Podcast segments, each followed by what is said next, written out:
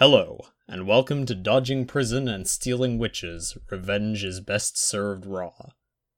Written by Lead Von E, read by Soren Childs. Chapter 3 Flying Under the Radar Gold. Hello, my dear. Are you all alone? Where are your parents? Confundo. Where the hell did you come from? Obliviate. Sorry, kid. That information is restricted. Legilimens. Harry luxuriated on his pool lounger, enjoying the shade cast by a huge umbrella, sipping a glass of iced orange juice. The crystal blue waters of the Mediterranean lapped but a stone's throw from his new rented apartment, and both the sea and the pool a few feet away called to him. Damn, life was so much easier with a wand. Harry returned his focus to the pad of paper he'd been taking notes on, and once more went over his plans, looking for any loopholes or unthought of problems. It was now mid September, and he'd been back in the past for six weeks. He'd spent the last month continuing his opportunistic little pilferer spiel and for the first few weeks it had been great. He now sat on a tidy sum of just over four thousand pounds, but the rates of return were now too low compared to the risk of getting caught breaking the international statute of secrecy and muggle baiting laws. He needed something bigger. The biggest problem was that he needed to use his magic to his advantage, but he couldn't do anything that might draw attention to himself or risk breaking the ISS. His very brief foray into bank robbing ended in near disaster when he realized, just in time, that the bank, the bog standard normal high street muggle bank, had goblin wizard detection, key out, and anti apparition wards. They even had an invisible to muggle miniature thief's downfall. Gringotts apparently took their banking monopoly very seriously. He'd considered stealing other high value items like artwork or jewelry. But that wasn't worth it. They were too difficult to get rid of, especially when compared to certain other goods. He took another sip of orange juice and leafed through the stack of academic journal articles he'd acquired from various British universities. They all had titles like The Organization of High Level Drug Markets and Drug Markets and Law Enforcement. Magic could be very flashy, McGonagall demonstrated it to new Muggle-born parents by transfiguring various household items into other things, or possibly turning into a cat. Very impressive stuff, but economically valuable? Not so much. You could use it to commit fraud and be a damn good con artist, but again, you ran the risk of breaking the ISS and getting the improper use of magic office on your tail. But magic didn't need to be flashy to be damn valuable. The ability to move a small cargo, unseen and undetected, across a national border at low risk to the carrier. Now that was damn valuable. And he was probably one of the few wizards that had both the power and skill to pass through the low powered wards governments erected around their borders. If he were caught, Wizarding Border Control would be looking for contraband magical artifacts. Muggle drugs weren't on the list. Why would they be? Wizards routinely made potions that could do the same thing far better, with low risk of complications or addictions. Hell, they taught 13 year olds the cheering charm, which was an almost textbook example of an upper. It was amazing the entire wizarding world didn't run around with it cast on them all the time.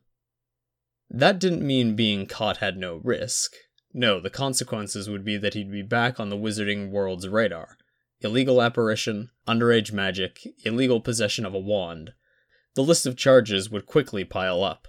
True, he could get out of most of them by playing the Emancipated Lord card, except for illegal apparition. But when he re entered the magical world, he wanted it to be on his terms.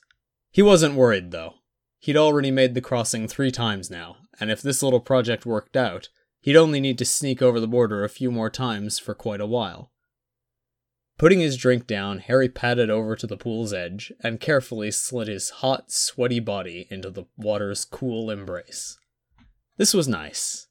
Very nice. Maybe making Cyprus his holiday base would be a really good idea.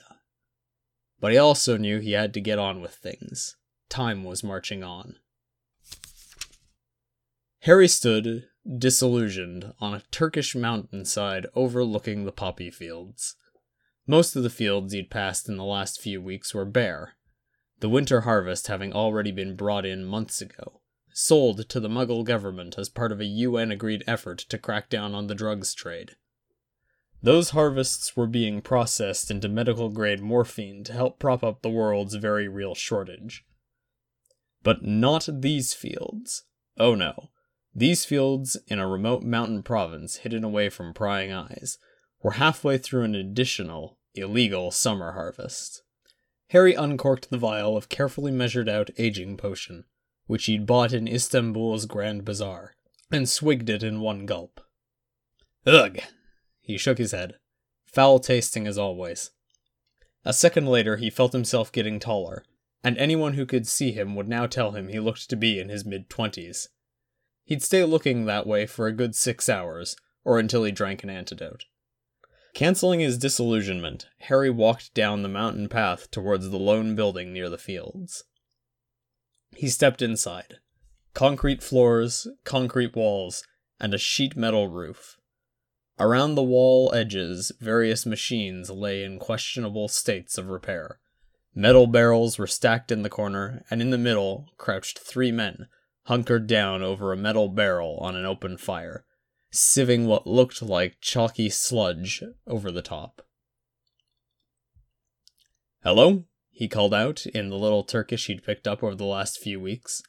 Voldemort had learned many a language in his quests for obscure magical knowledge, but Turkish wasn't one of them. Hello, friend, answered one of the men, presumably the boss. He had that older, done everything look. He sounded uncertain. What can I do for you? I'm looking to buy. Buy? Yes. The goods? Yes. Oh, I cannot. I must sell to my buyer. Would you be willing for a higher price? No, he shook his head and held his hands out, palms open in front of him. I'm sorry, my friend. Like double your usual price? The man paused at that and looked deep into his eyes. Harry's Legilimency could feel desire, greed, and longing for what such a deal could do for his family, but also reluctance to damage the business relationship he had with the men who bought his summer crop. I can buy your goods every year for the next three years, how much do you want to buy? Yes! Harry did a little mental jig while keeping his face impassive. How many acres do you grow? Five. So you yield what? Three to five kilos? I have four kilos now. By tomorrow, I will have another one kilo. And your price? Well, normally we would sell for 1,750 lira per kilo so your rate would be 3,500 lira. Harry could see the mental math flying through the man's head. The margins, expected bluffs, the mild hope to get an even better deal. Ah, I know what this sells for, sir. I can pay you 2,500 lira for each kilo. That put the price below the man's true price by the exact amount the man had priced above it. The man smiled knowingly, seeming to slip into full on haggling mode, and placed a big arm around Harry's shoulder. Oh, my friend, you know I am taking a big risk selling to you. I cannot take less than 3,250 lira. Well, I understand about risks. See here, I have the money right here for our deal. Harry brought out a wad of bills from his pocket. 2,750, and we can do the deal right now for the first four, and I'll come back tomorrow for the last one. Ah, you drive a hard bargain. Tell you what, the man said while patting Harry firmly on the shoulder. You go up, I go down. That is the way of things, yes? We meet in the middle. Three thousand a kilo, and we both have a fair deal, okay? Okay, he said, smiling, turning around and holding out his hand. They shook. Harry was soaked. The rain poured down from the sky in torrents, giving not one whit to the precious cargo he had stored in his backpack, wrapped up in a dozen layers of plastic bags and wrapping. The cloudy night sky made it pitch black and he could barely see in front of his nose. The only good thing, he reflected, was that if he couldn't see anything, that meant no muggle on the British coast looking out at the sea could see him either. He was nearing the border wards now, he knew. He could feel the slight hum of their magic against his skin as he floated forwards. The buffeting of the wind was making it very difficult. Ah, there. Yes, he could just sense the first ward in the line, the wizard detection ward. He concentrated on the space some five meters in front of him, and with a definite crack felt the weight of the ward shift from his front to his back, only to be replaced with a new magical pressure in front of him, the anti apparition ward line. Harry continued his forward push, feeling the magic of the ward build up as he passed through and dim down as he came out the other side. The final ward, a key in port key ward, presumably for sanctioned international portkey travel, was similarly flown through, and Harry found himself back in good old English airspace. Still soaked to the bone, of course, but it was definitely English rain now. He hoped it would be a bit drier up in Scotland, before disappearing with yet another loud crack. It turned out to be quite a bit nicer in Scotland. After many, many cracks, Harry arrived in the Outer Hebrides to a choppy wind, but no rain. This did mean that Harry was now getting cold, fast, and it took several warming charms to counteract the biting Scottish wind. Flying over the islands that made up the archipelago, Harry soon found what he was looking for a small island, steep, rugged, no sign of human inhabitants. Harry landed next to a cliff face and immediately got to work. Defodio! The gouging charm ripped through the stone, creating a very definite indent in the cliff face. He kept his focus on the charm and watched as it started to hollow out a cave. Several hours later, Harry was exhausted, but had succeeded in digging himself a passageway leading to two hollowed out rooms. Really. He collapsed against a corner wall. Things would be a lot easier if he could just use Gringotts for his bank vault, but he really didn't want to have to explain where he was getting the constant influxes of muggle money. Much better to deposit it all in one go when he introduced the wizarding world to Lord Slytherin. Plus, it would be good to have an emergency stash in case Gringotts was unavailable for whatever reason. Having gotten his breath back, Harry picked up his wand and conjured a small camping bed, complete with sleeping bag, threw up a notice me not on the entrance, along with a couple of temporary detection and muggle repelling wards, and lay his head down for a good long kip. Whoosh! Heat and light filled Harry's world. Ugh! A roar louder than anything Harry had ever heard shattered through whatever final remnants of sleep he'd been hanging on to.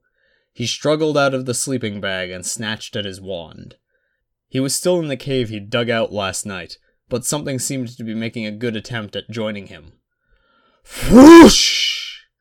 Outside the doorway he carved last night, leading to the hallway that led straight to the outside world, a train of fire was crashing its way through his makeshift hideaway.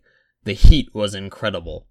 When the fire stopped, he pounced over to the doorway, cast the strongest shield charm he knew, rolled into the corridor, and aimed down his brand new, powerful as hell wand, ready to take on whatever the world had thrown at him. Filling the space of the entrance of the passage was a head. A head with midnight blue scales, spikes, and a few sharp teeth visible along the large closed mouth. A single dark blue eye pressed against the passageway opening. It was a dragon. Fuck! Harry shouted, rolling back into the room he'd been in before, just before another train of fire thundered past where he'd been crouching moments earlier. A dragon! A motherfucking dragon! Harry screamed at the roof. Seriously, why not a Hydra while you're at it? Or maybe a Nundu, because, you know, I don't have enough crap to deal with already. His shield would have held for a while, he knew, but it would also have drained him a lot for no good reason. He glared at the doorway and tried to think snake like thoughts before scream hissing. Hey, winged serpent, would you mind not toasting me? I mean you no harm. There was silence for a moment before another train of fire answered his call, forcing him further into the room, arms held protectively against his face. It roared again. Well, it might have worked. Old Voldy had always been too much of a pussy to go one on one with these buggers. Harry hit himself on the head with his wand and felt the familiar egg dribbling over his body, signaling the sensation of being disillusioned. Then disapparated with a crack. He appeared floating, some fifty meters behind the dragon, which was now scrabbling at the entrance. He recognized it as a Hebridean black. A very sarcastic part of his brain screamed, A Hebridean black? In the Hebrides? No, really? But he shoved the git into an occlumency prison to focus better on the task at hand. The dragon seemed to realize Harry wasn't there anymore and turned to look for him. Harry shot towards the beast and passed just beyond its lunge range, probably both seeing the change in color of Harry's body as he moved and picking up his smell. The dragon reared onto its hind legs and with one deafening Arrgh! leapt into the sky. Harry didn't look back. He sped away from his cave, trying to lure it out as far as he could. Come on, he dodged a random fireball. These guys were known for being aggressive bastards. He'd see just how far it would go. Thirty minutes of chase later, it was still right behind him. Okay, that was more than enough of this bullshit. Crack! Harry appeared back at the entrance of his cave and immediately started the complex wand movements for one of the most overpowered charms in the wizarding world's arsenal the Fidelius charm. Ten minutes later, he'd finished the wand waving work and switched to using his wand to carve runes at each corner of the cave. The 15 inch yew focus had never meant to be for carving work, and the runes were massive as a result, but they'd do for now. Fifteen minutes after that, Harry ran to the cave's entrance and started the visualization exercise, putting his master occlumency to good use, imagining the cave in every minute detail with pinpoint accuracy. It was a good thing the cave was so basic, or this would take ages. He opened his eyes and saw the returning dragon in the distance, surrounded by a team of wizards on broomsticks, all shooting red spells at the fearsome creature. He smiled and brought his wand up and down in a single strong gesture, touching a single rune on the floor and channeling all the power he could into it. Fidelius occultum! A knowledge of the cave, and its soon to be hoard of treasure, disappeared from the world. Curtis Lawless was frustrated. Why couldn't those gobshites get anything right? He'd been expecting a big shipment to arrive last week, but they'd been intercepted by the Plods and his stocks were starting to run dry. He had a good chunk of the city to supply, and there were plenty of other wholesalers who'd take advantage and move in on his turf if he ran out. Normally, he mused, if some unknown Ponce had walked in off the streets promising to supply, he'd have told him to fuck off. But right now, he was getting desperate. He glared at the open door to his office in the nightclub he'd made his base of operations. Well, he'd give the Wooler five minutes, and if the man was a fake, he'd throw him out and let the lads deal with him. Said man now entered, being led by his chief enforcer. The would be supplier looked different. His hair was platinum blonde, messy, and came down in a sweeping fringe, covering half his forehead. His beard was short and trimmed and blonde like his hair, but his eyes? Curtis stared. The eyes were gray, and when they met his, seemed to pierce straight into him to examine his soul. Ah, all right, he started. What's your business then, mister? I'm a busy man. The man nodded. Mr. Lawless, I have a way to move goods across the border safely and quickly. I supply when no one else can. I can supply all your needs without inconvenient interruptions, like shipments being seized at petrol stations. Curtis looked the man over again. Most drug smugglers looked ordinary, so as to attract the least attention possible. This man did not look in any way ordinary, and he doubted the posh looking tosser had ever not been stopped at customs. Look, Mr. Uh, what's your name? Malfoy. Look, Mr. Malfoy, I don't need to hear stories about what you think you can do. Do you have something for me right now? I have five kilos stored at a safe place from my test run. Now I've sorted it. I'm doing a much larger run in the next few months. The price is 10,000 a kilo. Curtis exhaled. Five kilos would keep him going for another two months, which would give him breathing room. At the very least, the ten grand a kilo was surprisingly fair. He doubted the man was a plod. He was too flamboyant for that. He was either the real deal or a con man. Fine, he said, reaching down into a desk drawer, drawing out a chunky mobile phone and tossing it to the blonde. I'll call you sometime in the next few days and give you the where and when. I hope for your sake that you can deliver. The man nodded respectfully and left the office, leaving Curtis and his chief enforcer alone. Harry, deep in his makeshift, accidentally dragon guarded vault, collapsed into a conjured armchair and contemplated his progress. Mr. Lawless's men had been shocked when he'd just stepped out from behind one of the trees.